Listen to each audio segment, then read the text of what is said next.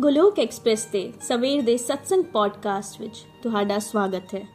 Golok express ਵਿੱਚ ਆਓ ਜੀ, ਦੁੱਖ ਦਰਦ ਭੁੱਲ ਜਾਓ ਜੀ ABCD ਦੀ ਭਗਤੀ ਵਿੱਚ ਲੀਨ ਹੋ ਕੇ ਹਰ ਰੋਜ਼ ਖੁਸ਼ੀਆਂ ਪਾਓ ਜੀ, ਹਰ ਰੋਜ਼ ਖੁਸ਼ੀਆਂ ਪਾਓ ਜੀ, ਹਰੀ ਹਰੀ ਬੋਲ।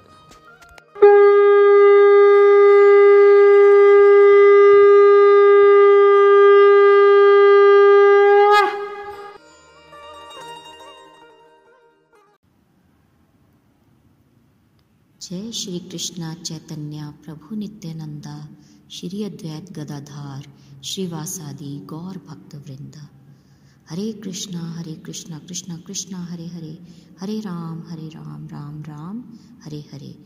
ओम नमो भगवते वासुदेवाय, ओम नमो भगवते वासुदेवाय, ओम नमो भगवते वासुदेवाय।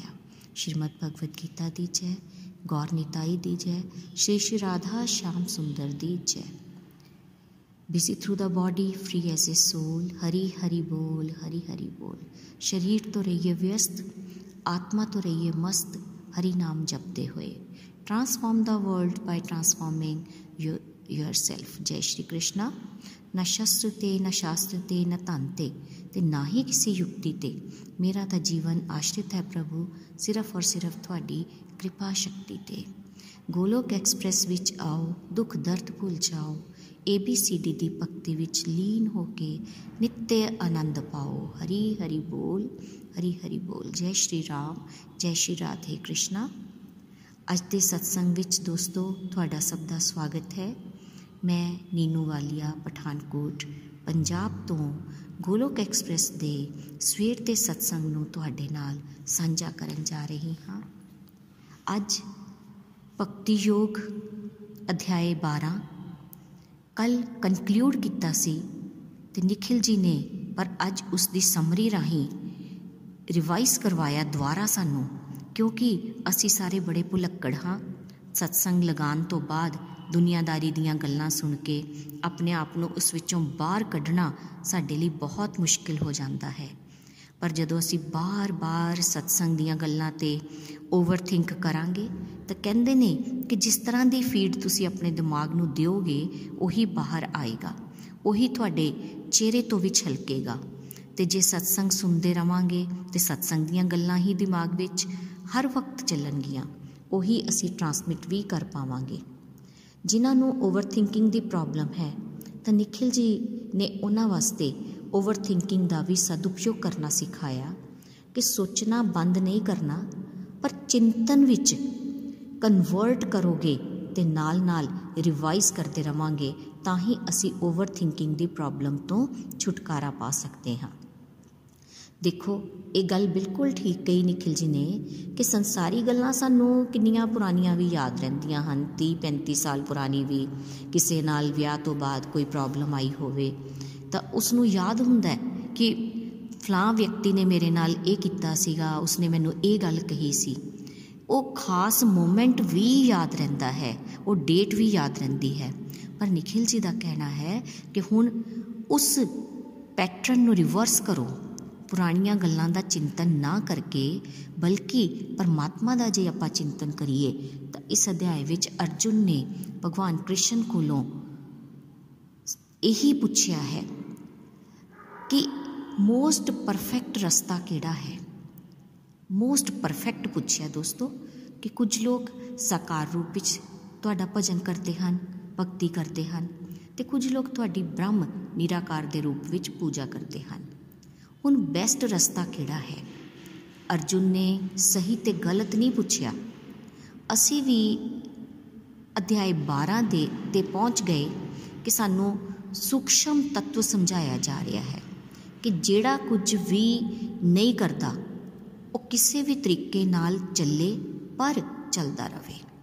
ਨikhil ji ਨੇ ਬੜੀ ਪਿਆਰੀ ਐਗਜ਼ਾਮਪਲ ਦਿੱਤੀ ਕਿ ਕੋਈ ਸਟੂਡੈਂਟ ਬਾਰ-ਬਾਰ ਫੇਲ ਹੋ ਰਿਹਾ ਹੈ ਤੇ ਉਸ ਨੂੰ ਕੀ ਕਵਾਂਗੇ? ਕਿ ਤੂੰ 95% ਨੰਬਰ ਲੈ ਲੈ ਜਾਂ ਸਿਰਫ ਪਾਸ ਮਾਰਕਸ ਹੀ ਲੈ ਲੈ। ਸਮਾਜ ਦੇ ਜ਼ਿਆਦਾਤਰ ਲੋਕ ਅਧਿਆਤਮਿਕ ਦ੍ਰਿਸ਼ਟੀ ਨਾਲ ਦੇਖਿਆ ਜਾਵੇ ਤਾਂ ਪਾਸ ਹੋ ਰਹੇ ਹਨ ਜਾਂ ਫੇਲ ਹੋ ਰਹੇ ਹਨ? ਇੱਕ ਕੁਐਸਚਨ ਪੁੱਛਿਆ ਨikhil ji ਨੇ ਤੇ ਆਨਸਰ ਸਾਡਾ ਸਭ ਦਾ ਇਹੀ ਹੈ ਕਿ ਅਸੀਂ ਸਾਰੇ ਫੇਲ ਹੋ ਰਹੇ ਹਾਂ। ਕਿਉਂ? ਕਿਉਂਕਿ ਅਸੀਂ ਕਲਯੁਗੀ ਬੱਚੇ ਹਾਂ, ਭਗਵਾਨ ਦੇ, ਪਰ ਹੈ ਬੜੇ ਡਫਰ ਹੈ।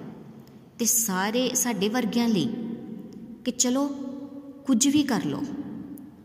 ਸਟੂਡੈਂਟ ਨੂੰ ਜਿਸ ਤਰ੍ਹਾਂ ਕਿਹਾ ਜਾਂਦਾ ਹੈ ਨਾ, ਕਿ ਚਲ ਤੂੰ ਕਿਸੇ ਵੀ ਤਰੀਕੇ ਬੇਟਾ ਪਾਸ ਹੋ ਜਾ। ਇਸੇ ਤਰ੍ਹਾਂ ਭਗਵਾਨ ਵੀ ਸਾਨੂੰ ਕਹਿ ਰਹੇ ਹਨ ਕਿ ਧਿਆਨ ਲਗਾ ਲਓ, ਪੂਜਾ ਕਰ ਲਓ। ਪਰ ਜਿਹੜਾ 70 ਤੋਂ 75% ਤੱਕ ਪਹੁੰਚ ਗਿਆ। ਉਸ ਨੂੰ ਮਿਹਨਤ 95% ਵਾਸਤੇ ਹੀ ਕਰਨੀ ਹੈ।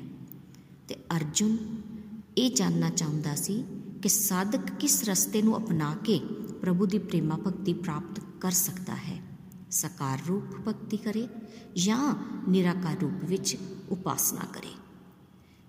ਭਗਤੀ ਸ਼ਬਦ ਦੋਸਤੋ ਆਂਦੇ ਹੀ ਸਾਡੇ ਮਨ ਦੇ ਵਿੱਚ ਸਾਕਾਰ ਦੀ ਗੱਲ ਆਉਂਦੀ ਹੈ। ਕਿਉਂਕਿ ਭਗਤੀ ਨਿਰਾਕਾਰ ਦੀ ਹੁੰਦੀ ਹੀ ਨਹੀਂ ਹੈ ਨikhil ji ਨੇ ਬਹੁਤ ਸੁੰਦਰ ਤੇ ਸਪਸ਼ਟ ਸ਼ਬਦਾਂ ਵਿੱਚ ਸਾਨੂੰ ਸਮਝਾਇਆ ਹੈ ਕਿ ਭਗਤੀ ਦਾ मीनिंग ਕੀ ਹੈ ਲਵ ਲਵ ਕਿਦੇ ਵਾਸਤੇ ਪਰਮਾਤਮਾ ਵਾਸਤੇ ਭਗਵਾਨ ਵਾਸਤੇ ਫੀਲਿੰਗਸ ਇਮੋਸ਼ਨਸ ਉਸ ਪਰਮਾਤਮਾ ਵਾਸਤੇ ਉਸ ਦੇ ਲਈ ਦੋ ਇੰਡੀਵਿਜੂਅਲ ਦੀ ਐਗਜ਼ਿਸਟੈਂਸ ਚਾਹੀਦੀ ਹੈ ਜਿਸ ਤਰ੍ਹਾਂ ਹਨੂਮਾਨ ਜੀ ਦੀ ਐਗਜ਼ਾਮਪਲ ਨਾਲ ਦੱਸਿਆ ਕਿ ਸੇਵਕ ਕਿਸ ਤਰ੍ਹਾਂ ਬੰਦੇ ਹਨੂਮਾਨ ਜੀ ਜੇ ਸਵਾਮੀ ਦੀ ਐਗਜ਼ਿਸਟੈਂਸ ਹੀ ਨਾ ਹੁੰਦੀ। ਸਵਾਮੀ ਹੈ ਤਾਂ ਸੇਵਕ ਹੈ ਤੇ ਭਗਤੀ ਵਿੱਚ ਸੇਵਾ ਹੁੰਦੀ ਹੈ। ਦੋ ਇੰਡੀਵਿਜੂਅਲਸ ਚਾਹੀਦੇ ਹਨ, ਇੱਕ ਆਤਮਾ ਤੇ ਦੂਸਰਾ ਪਰਮਾਤਮਾ। ਤੇ ਤਾਂ ਹੀ ਭਗਤ ਦੇ ਭਾਵ ਬੰਦੇ ਹਨ। ਉਹ ਭਾਵ ਕਿਹੜੇ ਹਨ? ਕੋਈ ਦਾਸੇ ਰਸ ਨਾਲ ਭਗਵਾਨ ਨੂੰ ਭਜਦਾ ਹੈ, ਕੋਈ ਸ਼ਾਂਤ ਰਸ ਨਾਲ, ਕੋਈ ਸੰਖਿਆ ਰਸ ਭਾਵ ਨਾਲ, ਕੋਈ ਮਧੁਰੇ ਭਾਵ ਨਾਲ, ਕੋਈ ਵਤਸਲਯ ਭਾਵ ਨਾਲ।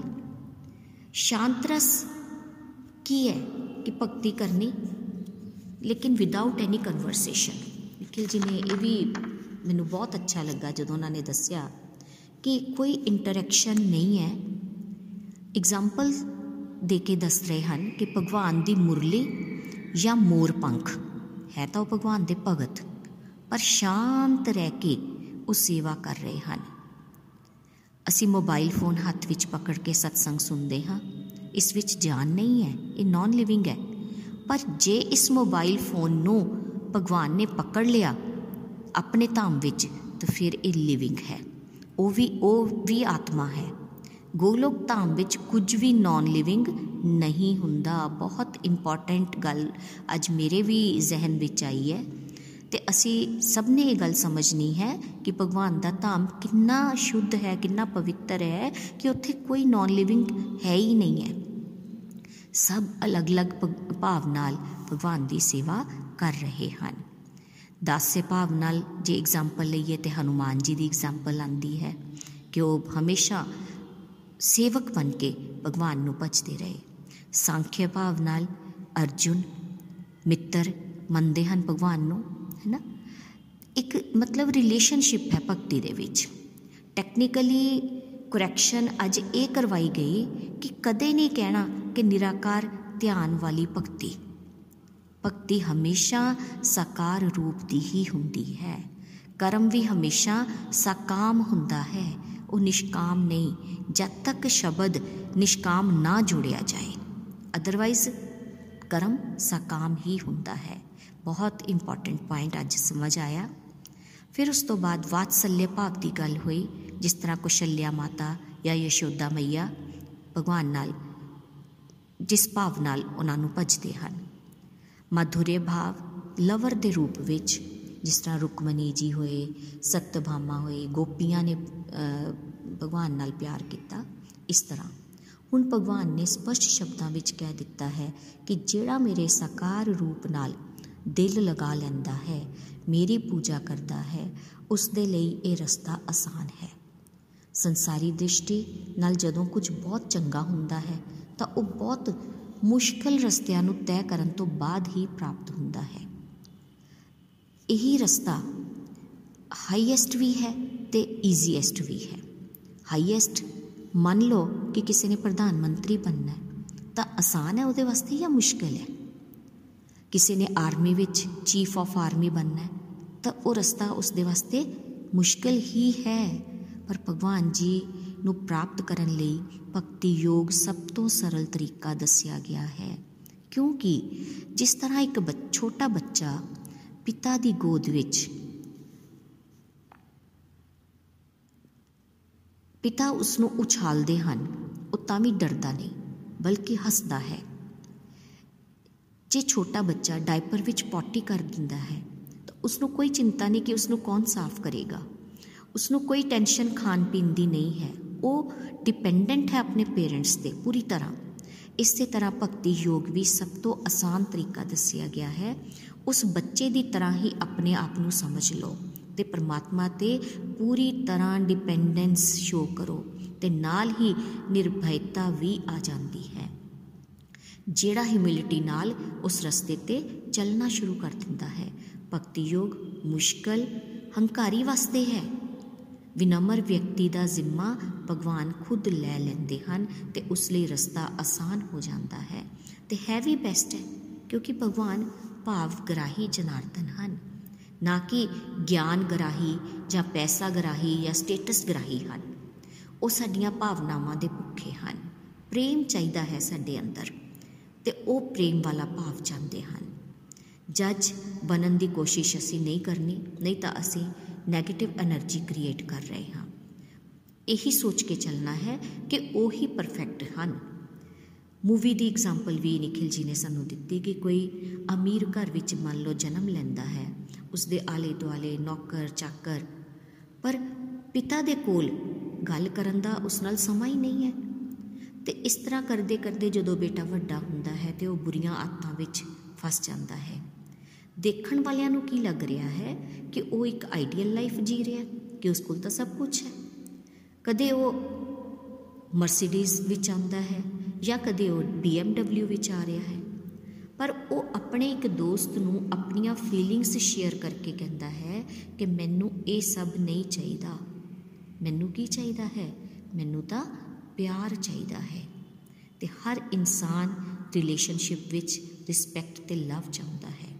ਬਾਕੀ ਚੀਜ਼ਾਂ ਉਸ ਦੇ ਵਾਸਤੇ ਇੱਕ ਸਟੇਜ ਤੇ ਆ ਕੇ ਕੋਈ ਵੈਲਿਊ ਨਹੀਂ ਰੱਖਦੀਆਂ। ਉਹਨਾਂ ਉਸ ਨੂੰ ਕਿਸੇ ਚੀਜ਼ ਦੀ ਜ਼ਰੂਰਤ ਨਹੀਂ ਹੁੰਦੀ ਹੈ। ਭਗਵਾਨ ਤਾਂ ਬ੍ਰਹਮੰਡ ਦੇ ਸਵਾਮੀ ਹਨ। ਉਹਨਾਂ ਕੋਲ ਚੀਜ਼ਾਂ ਦੀ ਕੋਈ ਕਮੀ ਨਹੀਂ ਹੈ। ਅਸੀਂ ਤਾਂ ਫਿਰ ਕਦੇ ਲਾਲਚੀ ਹੋ ਜਾਂਦੇ ਹਾਂ। ਇਸ ਕਰਕੇ ਮੋਸਟ ਪਰਫੈਕਟ ਰਸਤਾ ਪ੍ਰੇਮ ਹੀ ਹੈ ਤੇ ਸਭ ਤੋਂ ਆਸਾਨ ਵੀ ਹੈ। ਦੂਸਰਾ ਰਸਤਾ ਟਰਬਲਸਮ ਹੈ।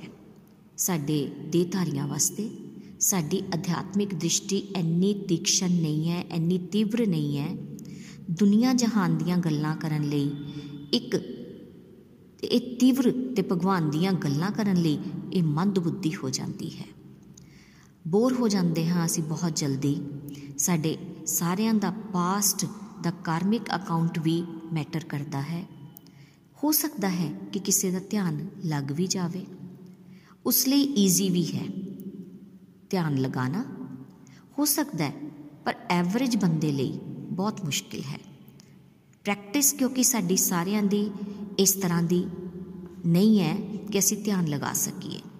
ਫਿਰ ਨikhil ji ਨੇ ਇੱਕ ਬੜੀ ਪਿਆਰੀ ਐਗਜ਼ਾਮਪਲ ਦਿੱਤੀ ਕਿ ਤੁਸੀਂ ਕਿਸੇ ਨਾਲ ਵੀਡੀਓ ਕਾਲ ਕਰਦੇ ਹੋ ਜਾਂ ਆਡੀਓ ਕਾਲ ਕਰਦੇ ਹੋ। ਤੁਹਾਨੂੰ ਕਿਸ ਵਿੱਚ ਜ਼ਿਆਦਾ ਮਜ਼ਾ ਆਉਂਦਾ ਹੈ?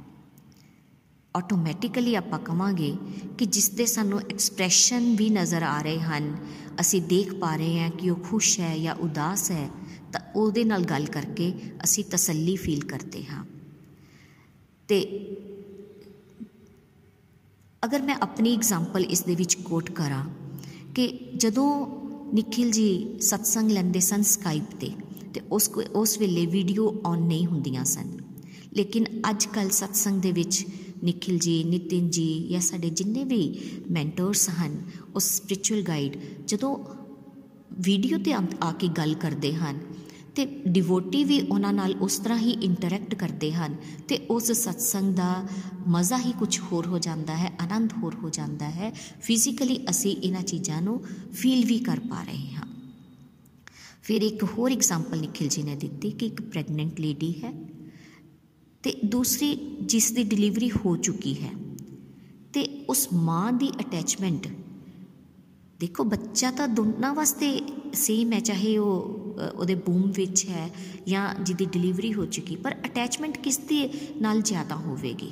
ਤਾਂ ਅਸੀਂ ਸਾਰੇ ਇਹ ਕਵਾਂਗੇ ਕਿ ਜਿਹੜਾ ਬੱਚਾ ਇਸ ਦੁਨੀਆ ਵਿੱਚ ਆ ਚੁੱਕਾ ਹੋਇਆ ਹੈ, ਉਸ ਦੇ ਨਾਲ ਸਾਡੀ ਅਟੈਚਮੈਂਟ ਜ਼ਿਆਦਾ ਹੁੰਦੀ ਹੈ। ਤੇ ਧਿਆਨ ਯੋਗ ਈਸ਼ਵਰ ਨਾਲ ਮਨ ਲਗਾਣਾ ਔਖਾ ਹੈ। ਭਗਤੀ ਯੋਗ ਦੇ ਵਿੱਚ ਈਸ਼ਵਰ ਨਾਲ ਮਨ ਲਗਾਣਾ ਸਰਲ ਹੈ। ਲੱਡੂ ਗੋਪਾਲ ਜੀ ਦੀ ਆਪਾਂ ਸੇਵਾ ਕਰਦੇ ਹਾਂ। ਘਰ ਦੇ ਵਿੱਚ ਸਭ ਨੇ ਰੱਖੇ ਹੋਏ ਹਨ। ਆਲਮੋਸਟ ਸਭ ਸੇਵਾ ਕਰ ਰਹੇ ਹਨ। ਗੋਲੋਕ ਐਕਸਪ੍ਰੈਸ ਵਿੱਚ ਕਿੰਨੇ ਹੀ ਯੰਗ ਗਲੋਕੀਆਂ ਹਨ, ਜੇ ਉਹਨਾਂ ਨੂੰ ਮੈਡੀਟੇਸ਼ਨ ਕਰਨ ਵਾਸਤੇ ਕਹਿ ਦਿੱਤਾ ਜਾਵੇ ਕਿ ਸਵੇਰੇ ਉੱਠ ਕੇ ਤੁਸੀਂ ਮੈਡੀਟੇਸ਼ਨ ਕਰਿਆ ਕਰੋ। ਤੇ ਮੈਨੂੰ ਨਹੀਂ ਲੱਗਦਾ ਕਿ ਉਹਨਾਂ ਚੋਂ ਕੁਝ ਬੱਚੇ ਧਿਆਨ ਲਗਾਉਣ ਯੋਗੇ ਹੋਣਗੇ। ਪਰ ਜੇ ਉਹਨਾਂ ਨੂੰ ਆਪਾਂ ਐਕਟੀਵਿਟੀਜ਼ ਦੇ ਵਿੱਚ ਸ਼ਾਮਿਲ ਕਰ ਲਈਏ ਕਿ ਪਹਿਲ ਚਲੋ ਭੋਗ ਹੀ ਲਗਾ ਦਿਓ, ਲੱਡੂ ਗੋਪਾਲ ਜੀ ਨੂੰ ਭੋਗ ਲਗਾਇਆ ਜਾਂ ਆਪਾਂ ਆਰਤੀ ਕਰ ਲੈਂਦੇ ਆ ਤਾਂ ਬੱਚੇ ਬਹੁਤ ਜਲਦੀ ਮੰਨ ਜਾਂਦੇ ਹਨ। ਤੇ ਧਿਆਨ ਲਗਾਉਣਾ ਪਹਿਲੇ ਤਾਂ ਪੇਰੈਂਟਸ ਵਾਸਤੇ ਹੀ ਮੁਸ਼ਕਿਲ ਹੋ ਜਾਂਦਾ ਹੈ, ਤਾਂ ਅੱਗੇ ਬੱਚੇ ਵੀ ਨਹੀਂ ਕਰ ਪਾਣਗੇ। ਯੰਗਸਟਰਸ ਨੂੰ ਮੋਟੀਵੇਟ ਨਹੀਂ ਕੀਤਾ ਜਾ ਸਕਦਾ ਧਿਆਨ ਲਗਾਉਣ ਵਾਸਤੇ ਮੈਡੀਟੇਸ਼ਨ ਕਰਨ ਲਈ। ਆਰਤੀ ਕਰਨ ਲਈ ਕਿਹਾ ਜਾ ਸਕਦਾ ਹੈ ਐਕਟੀਵਿਟੀਜ਼ ਕਰਨੀਆਂ ਭਗਵਾਨ ਦੇ ਵਾਸਤੇ ਉਹੀ ਭਗਤੀ ਹੈ। ਇੱਥੇ ਕਿਸੇ ਨੂੰ ਇਸ ਬਾਰੇ ਕ੍ਰਿਟਿਸਾਈਜ਼ ਨਹੀਂ ਕੀਤਾ ਜਾ ਰਿਹਾ ਕਿ ਧਿਆਨ ਯੋਗ ਨਹੀਂ ਲਗਾਉਣਾ ਚਾਹੀਦਾ, ਪਰ ਹੁਣ ਭਗਵਾਨ ਵੀ ਸਾਨੂੰ ਇਹੀ ਸਮਝਾ ਰਹੇ ਹਨ, ਉਦਾਹਰਨਾਂ ਰਾਹੀਂ ਸਾਨੂੰ ਸਮਝਾਇਆ ਜਾ ਰਿਹਾ ਹੈ। ਭੇਦ ਪਤਾ ਹੋਣਾ ਚਾਹੀਦਾ ਹੈ ਤੱਤਵ ਸਮਝਾਇਆ ਜਾ ਰਿਹਾ ਹੈ। ਤੇ ਗੋਲੋਕ ਐਕਸਪ੍ਰੈਸ ਦਾ ਭਗਤੀ ਯੋਗ ਦੇ ਮਾਰਗ ਨੂੰ ਹੀ ਮੰਨਦਾ ਹੈ ਅਤੇ ਚੈਤਨਯ ਮਹਾਪ੍ਰਭੂ ਦੀਆਂ ਲਰਨਿੰਗਸ ਨੂੰ ਪ੍ਰਮੋਟ ਕੀਤਾ ਜਾ ਰਿਹਾ ਹੈ। ਉਹ ਭਗਵਾਨ ਕ੍ਰਿਸ਼ਨ ਦੇ ਹੀ ਅਵਤਾਰ ਹਨ। ਅੱਜ ਤੋਂ ਕੋਈ 540 ਸਾਲ ਪਹਿਲੇ ਵੈਸਟ ਬੰਗਾਲ ਵਿੱਚ ਉਹਨਾਂ ਦਾ ਜਨਮ ਹੋਇਆ ਸੀ ਤੇ ਉਹਨਾਂ ਨੇ ਪ੍ਰੇਮਾ ਭਗਤੀ ਦਾ ਤੱਤਵ ਦੱਸਿਆ। ਰਾਧਾ ਰਾਣੀ ਨੂੰ ਖੁਸ਼ ਕਰਕੇ ਭਗਵਾਨ ਦੀ ਪ੍ਰੇਮਾ ਭਗਤੀ ਨੂੰ ਪ੍ਰਾਪਤ ਕਰਨਾ ਚਾਹੁੰਦੇ ਹਨ ਤੇ ਉਹ ਗੋਪੀਆਂ ਦੇ ਭਾਵ ਨਾਲ, ਸਖਾ ਦੇ ਭਾਵ ਨਾਲ ਜਾਂ ਪ੍ਰਾਈਵੇਟ ਰਿਲੇਸ਼ਨਸ਼ਿਪ ਜਿਹੜਾ ਵੀ ਭਗਵਾਨ ਨਾਲ ਹੋ ਸਕਦਾ ਹੈ ਉਸ ਨੂੰ ਜ਼ਿਆਦਾ ਮਹੱਤਵ ਦਿੱਤਾ ਜਾਂਦਾ ਹੈ। ਅਸੀਂ ਵੀ ਭਗਵਾਨ ਜੀ ਦੇ ਖਾਸ ਬਣ ਸਕਦੇ ਹਾਂ ਦੋਸਤੋ। ਸਟਾਰਟਿੰਗ ਪੁਆਇੰਟ ਆਸਾਨ ਹੈ, ਸਾਰਿਆਂ ਨੂੰ ਇਨਕਲੂਡ ਕੀਤਾ ਜਾ ਸਕਦਾ ਹੈ। ਤੇ ਤੀਸਰਾ ਫਾਈਨਲ ਡੈਸਟੀਨੇਸ਼ਨ ਜੇ ਅਸੀਂ ਜੋਤੀ ਮੰਨਾਂਗੇ ਤਾਂ ਸਰੀਰ ਛੱਡਣ ਤੋਂ ਬਾਅਦ ਨਿਰਵਾਣ ਜਾਂ ਸਾਨੂੰ ਮੋਕਸ਼ ਮਿਲੇਗਾ। ਕਿਉਂ? ਕਿਉਂਕਿ ਬ੍ਰਹਮ ਜੋਤੀ ਦੀ ਹੀ ਅਸੀਂ ਡਿਜ਼ਾਇਰ ਕੀਤੀ ਸੀ। ਉਸ ਵਿੱਚ ਸਾਡੀ ਇੰਡੀਵਿਜੂਅਲ ਆਇਡੈਂਟੀਟੀ ਖਤਮ ਹੋ ਜਾਂਦੀ ਹੈ। ਨikhil ji ਨੇ ਇਹਨੂੰ ਵੀ ਬਹੁਤ ਸਪਸ਼ਟ ਸ਼ਬਦਾਂ ਨਾਲ, ਸਾਨੂੰ ਦੇ ਨਾਲ ਸ਼ੇਅਰ ਕੀਤਾ ਕਿ ਭਗਵਾਨ ਦੀਆਂ ਲੀਲਾਵਾਂ ਵਿੱਚ ਅਸੀਂ ਪ੍ਰਵੇਸ਼ ਨਹੀਂ ਕਰ ਪਾਵਾਂਗੇ। ਕਿਉਂਕਿ ਭਗਵਾਨ ਨੂੰ ਸਾਕਾਰ ਨਹੀਂ ਮੰਨਿਆ ਸੀ। ਪਰ ਜੇ ਪ੍ਰੇਮਾ ਭਗਤੀ ਕਰਦੇ ਹਾਂ, ਤੇ ਡੇ ਟੂ ਡੇ ਲਾਈਫ ਦੇ ਰਸਾਂ ਵਿੱਚ ਅੰਤਰ ਹੁੰਦਾ ਹੈ। ਭਗਤ ਨੂੰ ਉਹ ਪ੍ਰੇਮਾਨੰਦ ਮਿਲਦਾ ਹੈ, ਭਗਵਾਨ ਨੂੰ ਵੀ ਨਹੀਂ ਮਿਲਦਾ। ਧਿਆਨ ਵਾਲਿਆਂ ਨੂੰ ਬ੍ਰਹਮਾਨੰਦ ਮਿਲਦਾ ਹੈ। ਪ੍ਰੇਮਾਨੰਦ ਕਰੋ ਤੇ ਬ੍ਰਹਮ ਇਸ ਨੂੰ ਇਸ ਤਰ੍ਹਾਂ ਵੀ ਸਮਝਾਇਆ ਗਿਆ ਕਿ ਮੰਨ ਲਓ ਪ੍ਰੇਮਾਨੰਦ ਅਗਰ ਮਿਲ ਰਿਹਾ ਕਿਸੇ ਨੂੰ ਤੇ ਉਹ ਕਰੋੜਪਤੀ ਹੈ, ਤੇ ਬ੍ਰਹਮਾਨੰਦ ਆਨੰਦ, ਬ੍ਰਹਮ ਦਾ ਆਨੰਦ ਮਿਲ ਰਿਹਾ ਤੇ ਉਹ ਲੱਖਪਤੀ ਹੈ। ਤੇ ਗਰੀਬ ਆਦਮੀ ਲਈ ਤਾਂ ਦੋਨੋਂ ਹੀ ਅਮੀਰ ਹਨ। ਇੱਕ ਕਰੋੜਪਤੀ ਵੀ ਅਮੀਰ ਹੈ ਤੇ ਲੱਖਪਤੀ ਵੀ ਅਮੀਰ ਹੈ। ਪਰ ਭਗਤੀ ਯੋਗ ਨਾਲ ਮਿਲਣ ਵਾਲਾ ਰਸ ਉਸ ਨੂੰ ਪ੍ਰੇਮਾਨੰਦ ਕਿਹਾ ਜਾਂਦਾ ਹੈ। ਗੰਤਵਯ ਵਿੱਚ ਦੋਨਾਂ ਦੇ ਫ਼ਰਕ ਹੈ। ਸ਼੍ਰੀ ਕ੍ਰਿਸ਼ਨ ਨਾਲ ਪਿਆਰ ਕਰਾਂਗੇ ਤਾਂ ਗੋਲੋਕ ਧਾਮ ਦੀ ਸਿਟੀਜ਼ਨਸ਼ਿਪ ਮਿਲਦੀ ਹੈ, ਜਿੱਥੇ ਫੇਸ ਟੂ ਫੇਸ ਕਨਵਰਸੇਸ਼ਨ ਸਾਡੀ ਉਹਨਾਂ ਨਾਲ ਹੋ ਸਕਦੀ ਹੈ। ਉਸ ਭਾਵ ਦਾ ਰਿਲੇਸ਼ਨਸ਼ਿਪ ਵੀ ਅਚੀਵ ਹੋਵੇਗਾ. As a friend lover mother father ਅਸੀਂ ਉੱਥੇ ਭਗਵਾਨ ਨਾਲ ਕੋਈ ਭੇਦ ਨਹੀਂ। ਉਹਨਾਂ ਨੂੰ ਅਸੀਂ ਜਿਸ ਵੀ ਭਾਵ ਨਾਲ ਭਜਾਂਗੇ, ਤਾਂ ਉਸ ਤਰ੍ਹਾਂ ਦੇ ਭਾਵ ਨਾਲ ਹੀ ਉਹਨਾਂ ਨਾਲ ਗੱਲਬਾਤ ਕਰ ਸਕਦੇ ਹਾਂ।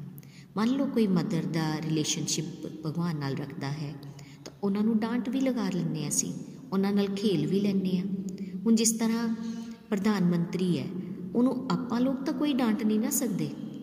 ਪਰ ਉਹਨਾਂ ਦੀ ਮਾਂ ਨੂੰ ਤਾਂ ਪਤਾ ਹੈ ਨਾ, ਉਹਨਾਂ ਨੂੰ ਪੂਰਾ ਹੱਕ ਵੀ ਹੈ ਤੇ ਉਹਨਾਂ ਨੂੰ ਡਾਂਟ ਵੀ ਸਕਦੀ ਹੈ ਕਿ ਤੂੰ ਅੱਜ ਖਾਣਾ ਨਹੀਂ ਖਾਦਾ ਜਾਂ ਧਿਆਨ ਨਾਲ ਜਾਈ ਜਾਂ ਇਸ ਤਰ੍ਹਾਂ ਦੀ ਫਿਰ ਕਈ ਉਦਾਹਰਨਾਂ ਸਾਡੇ ਵਿੱਚ ਆਪਾਂ ਰੋਜ਼ਮਰਰਾ ਦੀ ਜ਼ਿੰਦਗੀ ਵਿੱਚ ਦੇਖਦੇ ਹਾਂ। ਗੋਲੋਕ ਧਾਮ ਵਿੱਚ ਪ੍ਰਾਈਵੇਟ ਰਿਲੇਸ਼ਨਸ਼ਿਪ ਮਿਲਦਾ ਹੈ ਭਗਵਾਨ ਨਾਲ। ਉਹ ਪਰਸ਼ੁੱਧ ਪ੍ਰੇਮਾ ਭਗਤੀ ਨਾਲ ਹੀ ਮਿਲਦਾ ਹੈ। ਜੇ ਭਗਵਾਨ ਨੂੰ ਰਾਮ ਰੂਪ ਵਿੱਚ ਭਜਾਂਗੇ, ਤਾਂ ਸਾਕੇਤ ਧਾਮ ਮਿਲੇਗਾ। ਉਹ ਵੀ ਗਲਤ ਨਹੀਂ ਹੈ। ਬੈਕੁੰਠ ਧਾਮ ਦੇ ਵੀ ਕਿੰਨੇ ਹੀ ਪਲੈਨਟਸ ਹਨ। ਨikhil ji ਨੇ ਇਹ ਵੀ ਅੱਜ ਕਲੀਅਰ ਕੀਤਾ ਪੁਆਇੰਟ ਕਿ ਜਿਸ ਤਰ੍ਹਾਂ ਇੱਕ ਅਮੀਰ ਆਦਮੀ ਹੈ ਉਸ ਦੇ ਬਹੁਤ ਸਾਰੇ ਘਰ ਹੁੰਦੇ ਹਨ। ਉਸੇ ਤਰ੍ਹਾਂ ਹੀ ਉਹਨਾਂ ਦੇ ਵੀ ਅਨੇਕ ਧਾਮ ਹੁੰਦੇ ਹਨ। ਉਹਨਾਂ ਦੇ ਘਰ ਦੇ ਵਿੱਚ ਸਾਡਾ ਸਰੀਰ ਸਤ ਚਿਤ ਆਨੰਦ ਹੈ। ਉੱਥੇ ਅਸੀਂ ਭਗਵਾਨ ਦੀਆਂ ਲੀਲਾਵਾਂ ਵਿੱਚ ਪ੍ਰਵੇਸ਼ ਕਰ ਜਾਂਦੇ ਹਾਂ, ਜਿਸ ਨੂੰ ਭਗਤੀ ਮਾਰਗ ਦਾ ਨਸ਼ਾ ਲੱਗ ਜਾਵੇ ਤੇ ਉਸ ਵਾਸਤੇ ਧਿਆਨ ਮਾਰਗ ਵੱਲ ਚੱਲਣਾ ਇੱਕ ਤਰ੍ਹਾਂ ਦਾ ਸੁਸਾਈਡ ਹੀ ਹੈ। ਉਹ ਆਪਣੀ ਆਇਡੈਂਟੀਟੀ ਨੂੰ ਲੂਜ਼ ਨਹੀਂ ਕਰਨਾ ਚਾਹੁੰਦਾ। ਨikhil ji ਨੇ ਕਿਹਾ ਕਿ ਸਾਰਿਆਂ ਨੂੰ ਸਮਝਾਉਣ ਦਾ ਐਜ਼ ਅ ਸਪਿਰਚੁਅਲ ਗਾਈਡ ਉਹਨਾਂ ਨੂੰ ਇੱਕ ਰੋਲ ਮਿਲਿਆ ਹੈ। ਤਾਂ ਇਸ ਕਰਕੇ ਮੈਂ ਸਾਰਿਆਂ ਨੂੰ ਸਮਝਾ ਰਿਹਾ ਹਾਂ ਇਹ ਮੇਰੀ ਰਿਸਪੌਂਸਿਬਿਲਿਟੀ ਬਣਦੀ ਹੈ ਕਿ ਮੈਂ ਤੁਹਾਨੂੰ ਤਤਵ ਗਿਆਨ ਦੱਸਾਂ ਕਿ ਧਿਆਨ ਯੋਗ ਵਿੱਚ ਸਾਨੂੰ ਅੱਗੇ ਵਧਣਾ ਹੈ ਜਾਂ ਭਗਤੀ ਯੋਗ ਵਿੱਚ ਅੱਗੇ ਵਧਣਾ ਹੈ। ਇਸ ਤੋਂ ਬਾਅਦ ਹੁਣ ਭਗਵਾਨ ਨੇ ਆਪਸ਼ਨਸ ਦਿੱਤੀਆਂ ਕਿ ਮੇਰੇ ਨਾਲ ਪਿਆਰ ਕਰੋ। ਉਹ ਅਸੀਂ ਕਰ ਨਹੀਂ ਪਾਉਂਦੇ। ਬਹੁਤ ਘੱਟ ਲੋਕ ਉੱਥੇ ਤੱਕ ਪਹੁੰਚ ਪਾਉਂਦੇ ਹਨ। ਅੱਛਾ, ਜੇ ਤੁਸੀਂ ਮੇਰੇ ਨਾਲ ਪਿਆਰ ਨਹੀਂ ਕਰ ਪਾਉਂਦੇ ਤੇ ਫਿਰ ਇੱਕ ਹੋਰ ਰਸਤਾ ਦੱਸਿਆ ਕਿ ਜੇ ਇਹ ਵੀ ਨਹੀਂ ਕਰ ਸਕਦੇ ਤੇ ਭਗਤੀ ਯੋਗ ਦੇ ਵਿਧੀ ਵਿਧਾਨਾਂ ਦਾ ਪਾਲਨ ਕਰੋ। ਵਿਧੀ ਵਿਧਾਨ ਕੀ ਦੱਸੇ? ਸਤਸੰਗ ਸੁਣ ਲਓ। ਸ਼ਰਵਨ ਕਰਨਾ ਬਹੁਤ ਜ਼ਰੂਰੀ ਹੈ ਸਾਡੇ ਵਾਸਤੇ। ਸਾਧਨਾ ਕਰ ਲਓ। ਸੇਵਾ ਕਰ ਲਓ ਤੇ ਸਦਾਚਾਰ ਵਿੱਚ ਉਹਨਾਂ ਗੱਲਾਂ ਨੂੰ ਲਿਆ ਕੇ ਦੂਸਰਿਆਂ ਨਾਲ ਸ਼ੇਅਰ ਕਰੋ। ਹਰੀ ਨਾਮ ਕਰੋ, ਭੋਗ ਲਗਾਓ। ਇਕਾਦਸ਼ੀ ਵਰਤ ਦਾ ਪਾਲਨ ਕਰੋ। ਕਾਰਤਿਕ ਮਾਸ ਵਿੱਚ ਜ਼ਿਆਦਾ ਤੋਂ ਜ਼ਿਆਦਾ ਭਗਤੀ ਕਰੋ। ਅੱਛਾ, ਜੇ ਨਿਯਮਾਂ ਦੀ ਪਾਲਣਾ ਕਰਾਂਗੇ, ਤਾਂ ਹੀ ਪ੍ਰਭੂ ਨੂੰ ਪਾਣ ਦੀ ਇੱਛਾ ਜਾਗਰਿਤ ਹੋਵੇਗੀ। ਮਨ ਨਾ ਵੀ ਲੱਗੇ ਕੁਝ ਵੀ ਕਰਨ ਲਈ, ਪਰ ਤਾਂ ਵੀ ਕਰਦੇ ਰਹਿਣਾ ਚਾਹੀਦਾ ਹੈ। ਵਿਧੀ ਵਿਧਾਨ, ਦੋਸਤੋ, ਉਸ ਵਾਸਤੇ ਕੋਈ ਨਹੀਂ ਜਿਹਨੂੰ ਭਗਵਾਨ ਨਾਲ ਇਸ਼ਕ ਹੋ ਗਿਆ। ਇਹ ਤਾਂ ਉਹਨਾਂ ਵਾਸਤੇ ਹੈ ਜਿਸ ਦਾ ਮਨ ਸੰਸਾਰ ਵਿੱਚ ਰੁੱਝਿਆ ਹੋਇਆ ਹੈ। ਅੱਛਾ, ਇਹ ਵੀ ਨਹੀਂ ਕਰ ਸਕਦੇ। ਤੀਸਰਾ ਰਸਤਾ ਦੱਸਿਆ, ਤਾਂ ਉਹਨਾਂ ਦੀ ਹੀ ਸੇਵਾ ਕਰੋ। ਚਲੋ, ਕੋਈ ਮਾਲਾ ਨਹੀਂ ਕਰ ਰਿਹਾ, ਪਰ ਉਸ ਦੇ ਕੋਲ ਫਾਈਨੈਂਸਿਸ ਚੰਗੇ ਹਨ।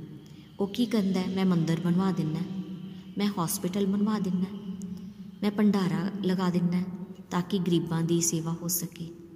ਅਨਾਥ ਆਸ਼ਰਮ ਵਿੱਚ ਸਪਾਂਸਰ ਕਰ ਦਿੰਦਾ ਹੈ। ਸੇਵਾ ਭਾਵ ਉਸ ਵਿੱਚ ਬਹੁਤ ਹੈ। ਆਪਣੇ ਘਰ ਨੂੰ ਸਤਸੰਗ ਕਰਨ ਵਾਸਤੇ ਕਹਿ ਦੇਣਾ ਕਿ ਚਲੋ, ਇੱਥੇ ਸਪੇਸ ਬਹੁਤ ਹੈ, ਤੁਸੀਂ ਇੱਥੇ ਹੀ ਕਰ ਲਿਆ ਕਰੋ। ਖਰਚਾ ਵੀ ਕਰ ਦਿਆਂਗਾ। ਹੁਣ ਇਹ ਲੋਕ ਵਿਧੀ ਵਿਧਾਨ ਤਾਂ ਨਹੀਂ ਸੀ ਕਰ ਰਹੇ, ਪਰ ਸੇਵਾ ਬਹੁਤ ਵਧੀਆ ਕਰ ਰਹੇ ਨੇ। ਇਹ ਬੁਰੀ ਗੱਲ ਨਹੀਂ ਹੈ। ਤੇ ਕਦੇ ਨਾ ਕਦੇ ਭਗਵਾਨ ਇਸ ਤਰ੍ਹਾਂ ਦੀ ਸਿਚੁਏਸ਼ਨ ਵਿੱਚ ਇਹਨਾਂ ਨੂੰ ਲੈ ਆਣਗੇ ਕਿ ਉਹਨਾਂ ਨੂੰ ਨਾਮ ਜਪਣ ਦੀ ਇੰਪੋਰਟੈਂਸ ਵੀ ਪਤਾ ਚੱਲੇਗੀ। ਚੰਗੇ ਕੰਮ ਹੀ ਕਾਫੀ ਹੈ। ਪਹਿਲੇ ਇਹ ਸੋਚ ਸੀ, ਫਿਰ ਕੋਈ ਸੰਤ ਮਹਾਤਮਾ ਮਿਲ ਗਏ ਤੇ ਸੇਵਾ ਦੇ ਨਾਲ-ਨਾਲ ਨਾਮ ਦਾ ਮਹੱਤਵ ਵੀ ਉਹਨਾਂ ਨੂੰ ਪਤਾ ਲੱਗ ਗਿਆ। ਵਿਧੀ ਵਿਧਾਨ ਹੋਣ ਲੱਗ ਪਏ। ਸੇਵਾ ਤਾਂ ਅੱਗੇ ਹੀ ਹੋ ਰਹੀ ਸੀ ਉਹਨਾਂ ਵੱਲੋਂ ਤੇ ਨਾਲ ਭਗਤੀ ਵੀ ਆ ਗਈ। ਜੇ ਕੋਈ ਸੇਵਾ ਵੀ ਨਹੀਂ ਕਰ ਸਕਦਾ, ਇਸ ਤੋਂ ਚੌਥਾ ਸਟੈਪ ਕੀ ਦੱਸਿਆ? ਫਿਰ ਉਹ ਨਿਸ਼ਕਾਮ ਕਰਮ ਕਰੇ। ਸੇਵਾ ਭਗਤੀ ਯੁਕਤ ਕਰਮ ਹੈ।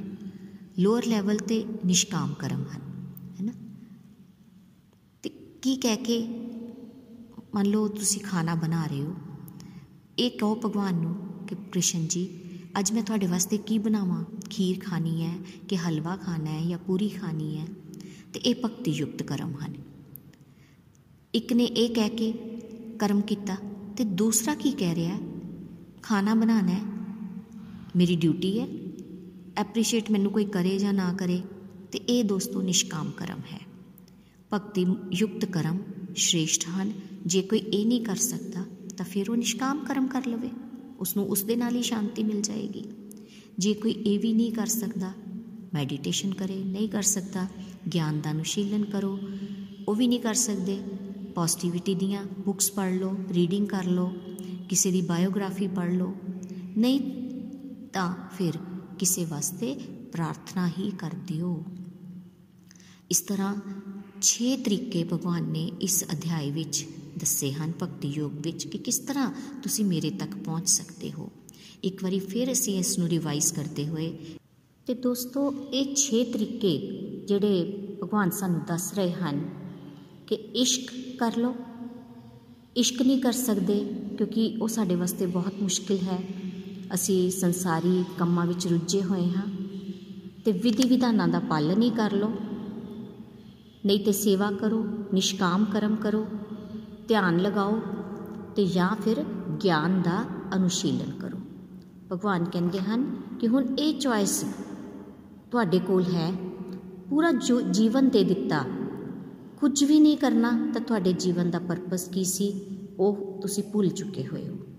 ਜੇ ਕੋਈ ਵੀ ਸਟਾਰਟਅਪ ਪੁਆਇੰਟ ਨੂੰ ਫੋਲੋ ਕਰੇਗਾ ਤੇ ਦੁਨੀਆਦਾਰੀ ਤੋਂ ਆਟੋਮੈਟਿਕਲੀ ਉਸ ਦਾ ਕਨੈਕਸ਼ਨ ਥੋੜਾ ਥੋੜਾ ਕੱਟਣਾ ਸ਼ੁਰੂ ਹੋਵੇਗਾ, ਉਹ ਪਿੱਛੇ ਹੋਏਗਾ। ਉਸ ਦਾ ਮਨ ਸ਼ਾਂਤ ਹੋਣਾ ਸ਼ੁਰੂ ਹੋ ਜਾਏਗਾ। ਅੰਦਰ ਬੈਠੇ ਪ੍ਰਮਾਤਮਾ ਦੀ ਆਵਾਜ਼ ਸੁਣਾਈ ਦੇਵੇਗੀ ਤੇ ਅਗਲੇ ਸਟੈਪਸ ਲਈ ਉਹ ਤਿਆਰ ਹੋ ਜਾਏਗਾ। ਅਸੀਂ ਸਾਰੇ ਜਿਸ ਤਰ੍ਹਾਂ ਕਿ ਹੁਣ ਸਵੇਰੇ ਉੱਠ ਕੇ ਇੱਕ ਐਫਰਟ ਕੀਤਾ ਤੇ ਸਤਸੰਗ ਵਿੱਚ ਬੈਠ ਗਏ। ਫੋਨ ਕਾਲਸ ਲੱਗਣੀਆਂ ਸ਼ੁਰੂ ਹੋ ਗਈਆਂ ਪ੍ਰਮਾਤਮਾ ਦੇ ਨਾਲ। ਕਿਉਂ? ਕਿਉਂਕਿ ਬ੍ਰਹਮ ਮੁਹੂਰਤ ਵਿੱਚ ਅਸੀਂ ਉੱਠ ਗਏ ਹਾਂ। ਭਗਵਾਨ ਤਾਂ ਇੱਥੋਂ ਹੀ ਖੁਸ਼ ਹੋਣਾ ਸ਼ੁਰੂ ਹੋ ਜਾਂਦੇ ਹਨ ਕਿ ਕਲਯੁਗ ਵਿੱਚ ਇਹ ਕਲਯੁਗੀ ਬੱਚੇ ਸਵੇਰੇ ਉੱਠ ਰਹੇ ਹਨ, ਮੇਰੇ ਬਾਰੇ ਗਿਆਨ ਹਾਸਲ ਕਰ ਰਹੇ ਹਨ ਤੇ ਉਹਨਾਂ ਦੀ ਕਿਰਪਾ ਸਾਡੇ ਤੇ ਜ਼ਰੂਰ ਬਰਸੇਗੀ। ਅਸੀਂ ਸਾਰੇ ਉਸ ਪ੍ਰਭੂ ਦੀ ਅਸੀਮ ਕਿਰਪਾ ਦੇ ਪਾਤਰ ਹਾਂ, ਜਿਨ੍ਹਾਂ ਨੂੰ ਗੋਲੋਕ ਐਕਸਪ੍ਰੈਸ ਵਰਗਾ ਪਲੇਟਫਾਰਮ ਮਿਲਿਆ। 2 ਸਾਲ ਕੋਈ ਰੈਗੂਲਰ ਰਹਿ ਜਾਵੇ, ਤਾਂ ਉਸ ਨੂੰ ਆਪਣੀ ਆਇਡੈਂਟੀਫਿਕੇਸ਼ਨ ਜੋ ਪਹਿਲੇ ਸੀ, ਉਹ ਭੁੱਲ ਜਾਵੇਗੀ। ਤੇ ਹੁਣ ਭਗਵਾਨ ਨੇ ਅੱਗੇ ਕੀ ਕਿਹਾ ਕਿ ਜਿਹੜੇ ਪ੍ਰਭੂ ਦੇ ਆਈਡੀਅਲ, ਬਿਊਟੀਫੁਲ ਜਾਂ ਮੋਸਟ ਫੇਵਰਿਟ ਡਿਵੋਟੀ ਹਨ, ਉਹਨਾਂ ਦਾ ਚਰਿੱਤਰ ਕਿਸ ਤਰ੍ਹਾਂ ਦਾ ਹੋਵੇਗਾ? ਉਹੀ ਅਸੀਂ ਬੰਨਾ ਹੈ। ਤੇ ਗੋਲੋਕ ਐਕਸਪ੍ਰੈਸ ਵਿੱਚ ਸ਼ਲੋਕ ਕੋਈ 9 ਤੇ 10 ਦੇ ਉੱਪਰ ਜ਼ਿਆਦਾ ਚਰਚਾ ਹੋ ਰਹੀ ਹੈ। ਕੋਈ ਉਸ ਨੂੰ ਫੋਲੋ ਕਰ ਰਿਹਾ ਹੈ। 4S ਪਿਲਰਸ ਬਾਰੇ ਗੱਲ ਹੋਈ ਕਿ ਇੰਡੀਅਨਸ ਜਿਹੜੇ ਹਨ, ਉਹ ਇਹੀ 9ਵੇਂ 10ਵੇਂ ਸ਼ਲੋਕ ਨੂੰ ਹੀ ਫੋਲੋ ਕਰ ਲੈਣ। ਤੇ ਫੋਰਨ ਕੰਟਰੀਜ਼ ਦੇ ਵਿੱਚ ਨikhil ji ਨੇ ਦੱਸਿਆ ਕਿ ਸ਼ਲੋਕ 11 ਔਰ 12 ਉਹ ਉੱਥੇ ਉਹ ਸਮਝਾਇਆ ਜਾਂਦਾ ਹੈ। ਕਿਉਂ? ਕਿਉਂਕਿ ਉੱਥੇ ਲੋਕ ਭਗਵਾਨ ਨੂੰ ਹੀ ਨਹੀਂ ਮੰਨਦੇ। ਪਰ ਅਸੀਂ 9ਵੇਂ ਤੇ 10ਵੇਂ ਸ਼ਲੋਕ ਤੇ ਜ਼ਿਆਦਾ ਫੋਕਸ ਕਰੀਏ ਤੇ ਨਾਲ ਹੀ ਪ੍ਰੇਅਰ ਵੀ ਕਰ ਦਈਏ ਤੇ ਸਪਿਰਚੁਅਲ ਡਾਕਟਰ ਅਸੀਂ ਵੀ ਬਣ ਸਕਦੇ ਹਾਂ। ਪ੍ਰਭੂ ਨੂੰ ਕਹਿ ਦਿਓ ਕਿ ਮੈਂ ਗਾਈਡ ਤਾਂ ਕਰ ਦਿੱਤਾ, ਪਰ ਮੇਰੇ ਤਾਂ ਆਪਣੇ ਅੰਦਰ ਕੋਈ ਯੋਗਿਤਾ ਨਹੀਂ ਹੈ। ਪਲੀਜ਼ ਪਰ ਪ੍ਰਭੂ ਉਸ ਨੂੰ ਆਪਣੀ ਸ਼ਰਨ ਵਿੱਚ ਲੈ ਲੈਣਾ। ਕੰਬੋ ਹੈ ਇਹ ਦੋਸਤੋ? ਸੱਚੇ ਦਿਲ ਨਾਲ ਅਗਰ ਅਸੀਂ ਪ੍ਰੇਅਰਸ ਕਰਾਂਗੇ, ਤਾਂ ਕਿੰਨਿਆਂ ਨੂੰ ਅਸੀਂ ਵੀ ਟਰਾਂਸਫਾਰਮ ਕਰ ਸਕਦੇ ਹਾਂ। ਡੀਪਲੀ ਡਿਜ਼ਾਇਰ ਕਰੀਏ, ਭਲਾ ਕਰਨ ਲਈ।